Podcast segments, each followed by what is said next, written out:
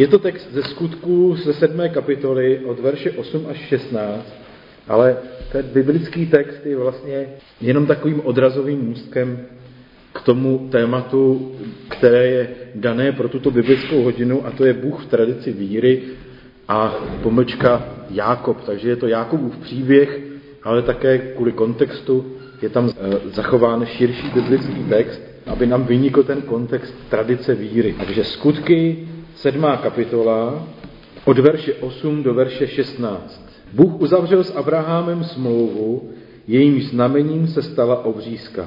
Když se podle božího slibu Abrahamovi narodil Izák, osmého dne jej obřezal. Právě tak obřezal Izák Jákoba a Jákob svých dvanáct synů.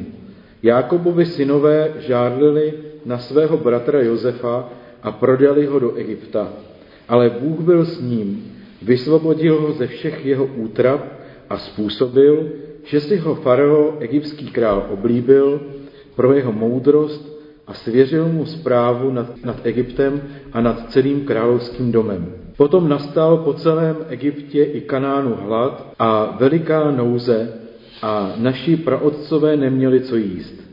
Jákob se dozvěděl, že jsou v Egyptě zásoby obilí a dvakrát tam poslal své syny. Když tam přišli po druhé, dal se Josef svým bratřím poznat, tak se farao dozvěděl o Josefově původu.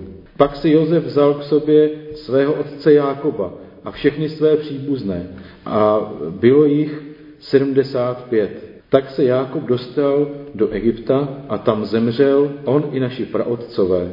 Jejich ostatky přenesli do Sychemu a uložili je do hrobky, kterou Abraham koupil od synů Emoreových v Sychemu a zaplatil stříbrem. V Štěpánově obhajobě slyšíme vyprávění dějin spásy božího lidu. Začíná od Abrahama a pokračuje přes Izáka a pokračuje až ke králi Šalomounovi. Dnes se ale zastavíme ve Štěpánově příběhu nebo ve Štěpánově řeči u Jákoba. Jákob byl a je nepochybně jednou z nejvýznamnějších postav lidu Izraele. Jeho jméno se v Bibli objevuje 383krát. Jeho život je fascinující, velmi dramatický a tvrdý, ale také požehnaný. Troufám si říci, že ani Izák, ani Abraham neměli tak tvrdý život jako Jákob. Abraham se učil Bohu důvěřovat za všech okolností a jeho víra byla, jak bych tak řekl, hnána na samý okraj únosného.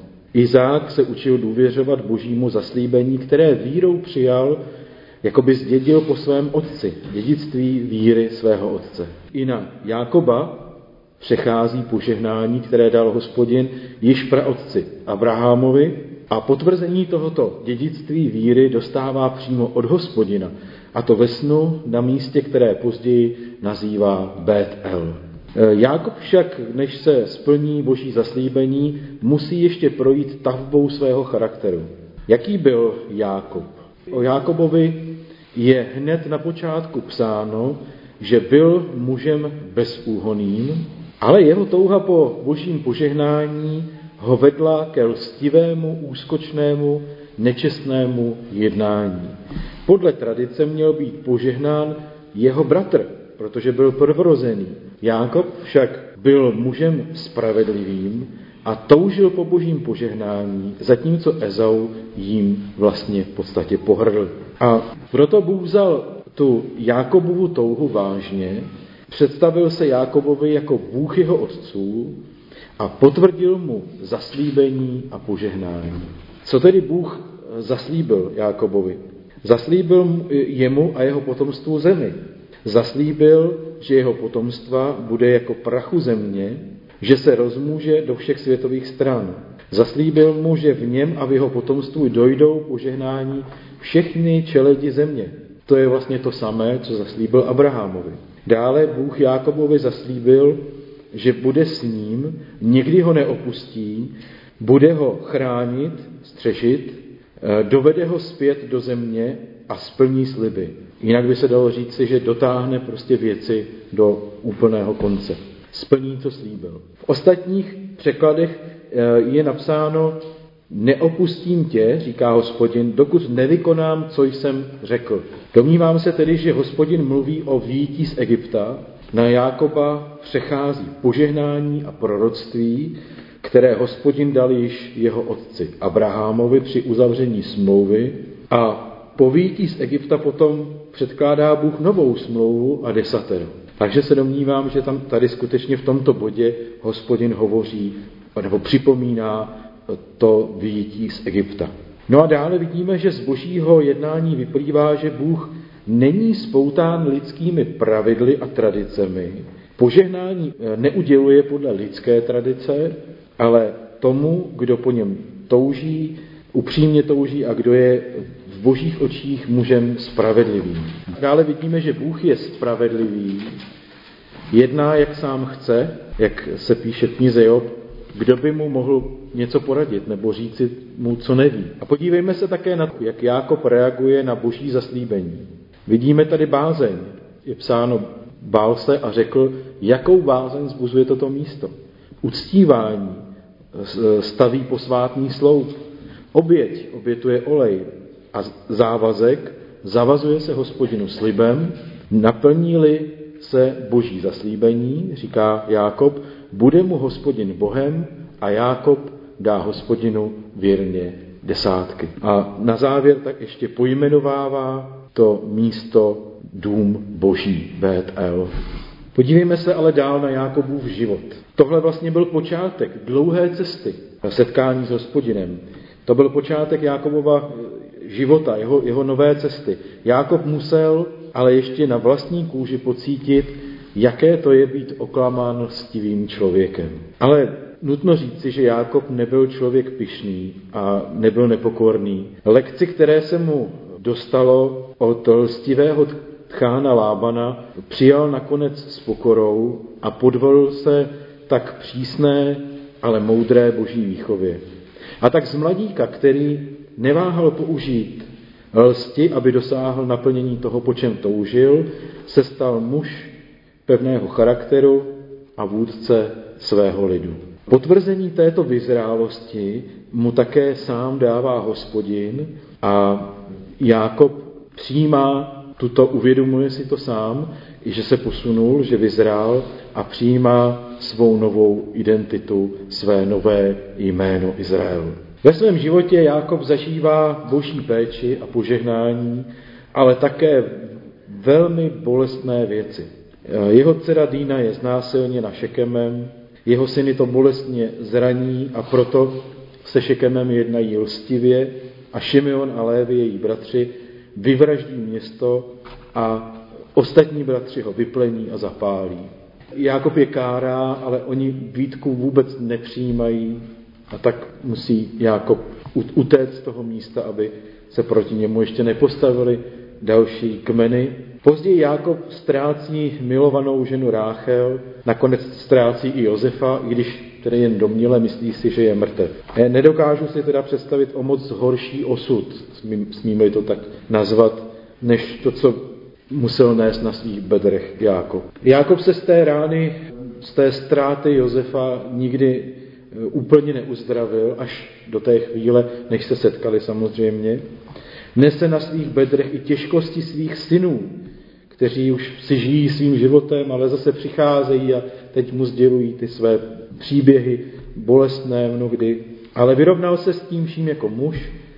A když po 20 letech nastal hladomor, vidíme, že přes všechny bolesti nebyl zlomeným, nerozhodným starým mužem. Nebyl. Jákob rozhodným způsobem posílá syny nakoupit obilí do Egypta, i když Egypt byl vždycky jako místo, kde, jako kde se rozsvítila, když bych tak řekl, červená kontrolka, když pomysleli na to, že by tam měli se stoupit. Prostě to bylo vždycky špatně. Když se potom ale synové vrací bez Šimeona, jednoho ze synů, a vrací se se stříbrem, které, kterým zaplatili to obilí, padá na Jákoba bázeň. Tuší, že zatím je hospodin, pravděpodobně, ale neví proč. Nechápe zatím ještě souvislosti. Ani nemůže. Jenomže hlad znovu dotírá a, a Jákob Benjamína nechce pustit ale nakonec musí, je, nechce ho pustit, protože je synem milované Ráchel, nakonec ale hlad donutí Jákoba ustoupit a propustí se syny i Benjamína. Je naprosto zoufalý, bojí se, že přijde nejen o Benjamína, ale i o ostatní syny. Nechápe situaci, ve které se ocitá. Strach v něm pracuje dále, když čeká na návrat synů.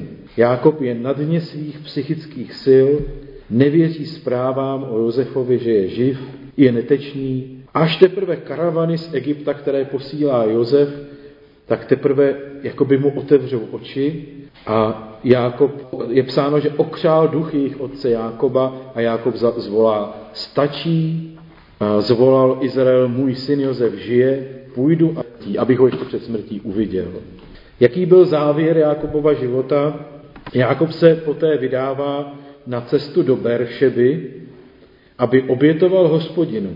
Beršeba, to byla v překladu studnice přísahy, bylo vlastně takové posvátné místo, by se dalo říci. Abraham zde uzavřel smlouvu s Abímelekem, Izák vystavil zde hospodinu oltář a sám Jákob odtud vyšel na cestu do Cháranu, kde přijal od hospodina zaslíbení, tam v tom, v tom snu k němu hospodin promluvil.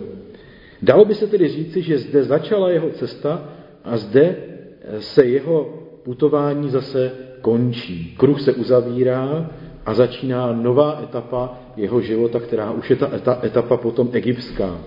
A znovu ale k Jákobovi na tom místě ve snu hovoří Bůh, říká mu, neboj se, eh, sestoupit do Egypta. Proč se Jákob bál? Protože sestoupit do, do Egypta bylo v minulosti vždycky špatně.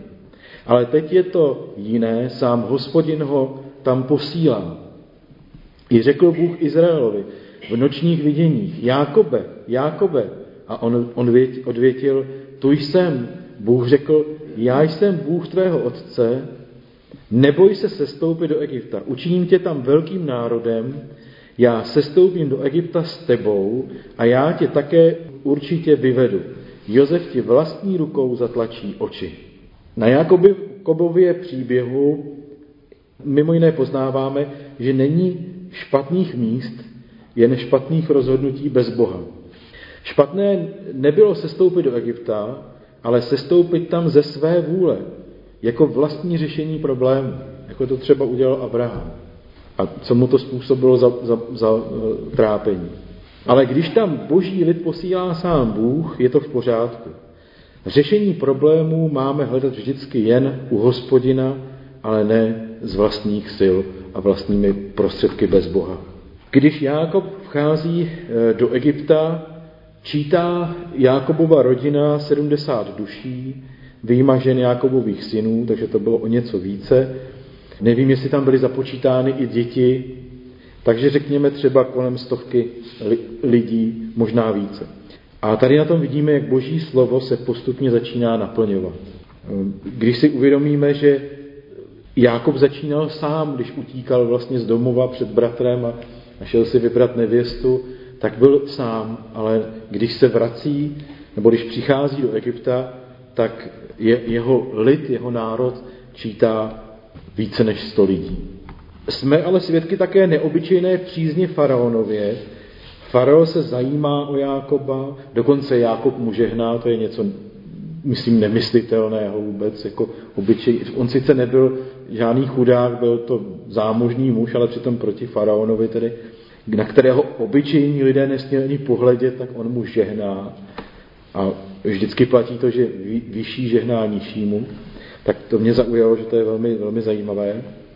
Jákobovi je 130 let a faraonovi, když spolu hovoří, tak popisuje svůj život jako těžký a bolestný. Ale Bůh dává Jákobovi ještě 17 let života v Egyptě s Josefem, v nejlepší části Egypta. A Josef ho s celým jeho lidem opatřuje chlebem, živí je tedy, stará se o ten svůj rod. Mně tak napadá, že to snad je protiváha těch 17 let, které pán Bůh dal Jakobovi ještě si užít v klidu, v pokoji a se svým synem, jako by to byla protiváha k těm 20 letům, kdy se neviděli. No a pak už to jde i rychle, Jákob si přeje být pohřben ve své hrobce, na, jaksi ke konci svého života žehná Josefovým synům Efraimovi a Manescesovi. První sloka požehnání je zároveň vyznáním víry. Jákob, Jákob říká, Bůh před nímž ustavičně chodívali moji otcové, Abraham a Izák, Bůh pastýř, který mě vodí od počátku až do dnes, anděl neboli ochránce, vykupitel, jenž před vším zlým mě chránil, takhle oslovuje vlastně Jákob hospodina, takhle mluví o Bohu. Po těch sedmnácti letech, jaká to proměna po těch sedmnácti letech, od té chvíle, kdy vstoupil do Egypta a mluví o svém životě jako o bolestném a o utrpení, najednou vlastně je plný vděčnosti, plný chvály. Já myslím, že eh, hospodin Jákobovo bolavé srdce uzdravil ze všech bolestí a ze všech jeho trápení. Jeho pohled na smysl jeho života se změnil. Jákob žehná Josefovým synům, ať se v nich hlásá mé jméno a eh, jméno mých otců Abrahama a Izáka, ať se nesmírně rozmnoží uprostřed země. Jákob ale je zajímavé, že povýší mladšího Efraima nad staršího Manasese. Jákob připomíná hospodinův záměr, rozplození a vyvedení z Egypta, aby na to potomci Jákobovi nezapomněli. Prorocky mluví ve 49. kapitole eh, k synům svým, ke každému zvlášť. A nakonec Jákob umírá a představte si Egypt truchlý, natolik za těch 17 let ovlivnil Egypt jako cizinec, když si vezmeme, jak se to pak změnilo, jak pohrdali egyptiané e, Izraelity, tak tady v tomto případě Egypt truchlí nad úmrtím smrtí Jákoba. Pochován je, ale není v Egyptě, ale je vyvezen, je to asi sedmidenní smuteční slavnost, plus ta cesta. Je pochován v Makpele naproti Mamre, za velkého průvodu, je to královský pohřeb, který mu jaksi farao dovolí vystrojit. A co je zajímavé, tak slavnost pohnula i srdcem Kenanců. Těch národů, kteří tam jako s nima pak moc nevycházeli, ti Izraelité, tak eh, prostě ti, ti místní obyvatelé vlastně byli pohnuti jakoby k lítosti nebo k zármutku, když viděli eh, ten průvod smutečný a ten žal, který doprovázel všechny ty, kteří se zúčastnili toho průvodu. Skrnutí a poučení z jeho života. Hospodin zachránil Jákobovu rodinu od smrti hladem. Krom nich ještě i egyptský lid, protože nebýt toho, tak tam zahynuli všichni a nejenom oni, ale i okolní, okolní národy, kteří si chodili kupovat potom obilí do Egypta. Hospodin ale zachránil Jákobovu rodinu ještě nejenom v oblasti zachování života, ale v oblasti rodinných vztahů vlastně způsobil smíření, odpuštění, shledání, vyřešil asi pro, pro člověka, pro terapeuta velmi obtížně řešitelnou rodinnou krizi. Jákob měl v mnohem těžký život, ale Bůh byl vždycky s ním, žehnal mu, vracel mu léta utrpení, léty radosti a spokojenosti. Byl mužem, který byl patriarchou, znal své místo v životě, své poslání. Došel smíření na konci života se sebou, se svým životem a na konci života svůj život hodnotil jako dobrý. Chápal a cítil propojení mezi sebou, svými předky a budoucími generacemi. Všechen vděk ale směřoval k hospodinu. Podle mého názoru to byl muž s velkým M až do konce svého života. V Jakobově životě se naplnila další část slova zaslíbení prorockého, proroctví daného Abrahamovi. Dědictví smlouvy, dědictví víry přešlo z otce na syna a potom na vnuka. Na Jákobovi je zajímavé, že již na začátku, vlastně v mládí, pochopil, že boží požehnání nepřechází z otce na syna automaticky, Bůh nerespektuje lidské tradice, pokud nejsou v souladu s jeho vůlí a s jeho nároky, které na člověka má. Ezau nemohl dostat požehnání, protože pohrdl prvorozenstvím spojeným s božím požehnáním. Hospodinovo požehnání přechází na toho, kdo po něm touží, kdo, po něm, kdo o něj zápasí, kdo si ho váží a kdo jde cestou bezúhonosti.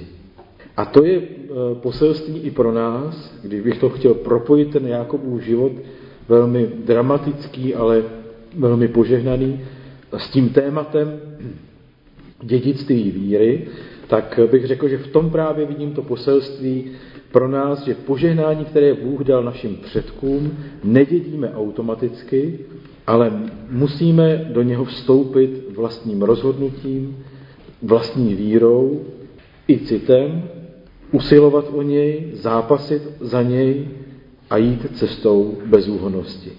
Pak i na nás se stoupí požehnání našich předků, požehnání Abrahamovo, jež je dáno těm, kdo věří. Do božího požehnání vstupujeme vírou a zůstáváme v něm věrností. Do božího požehnání vstupujeme vírou a zachováváme se v něm věrností. Pak i my jsme nositeli božího požehnání a můžeme předat pochodeň víry těm, kteří přijdou zase po nás. Amen.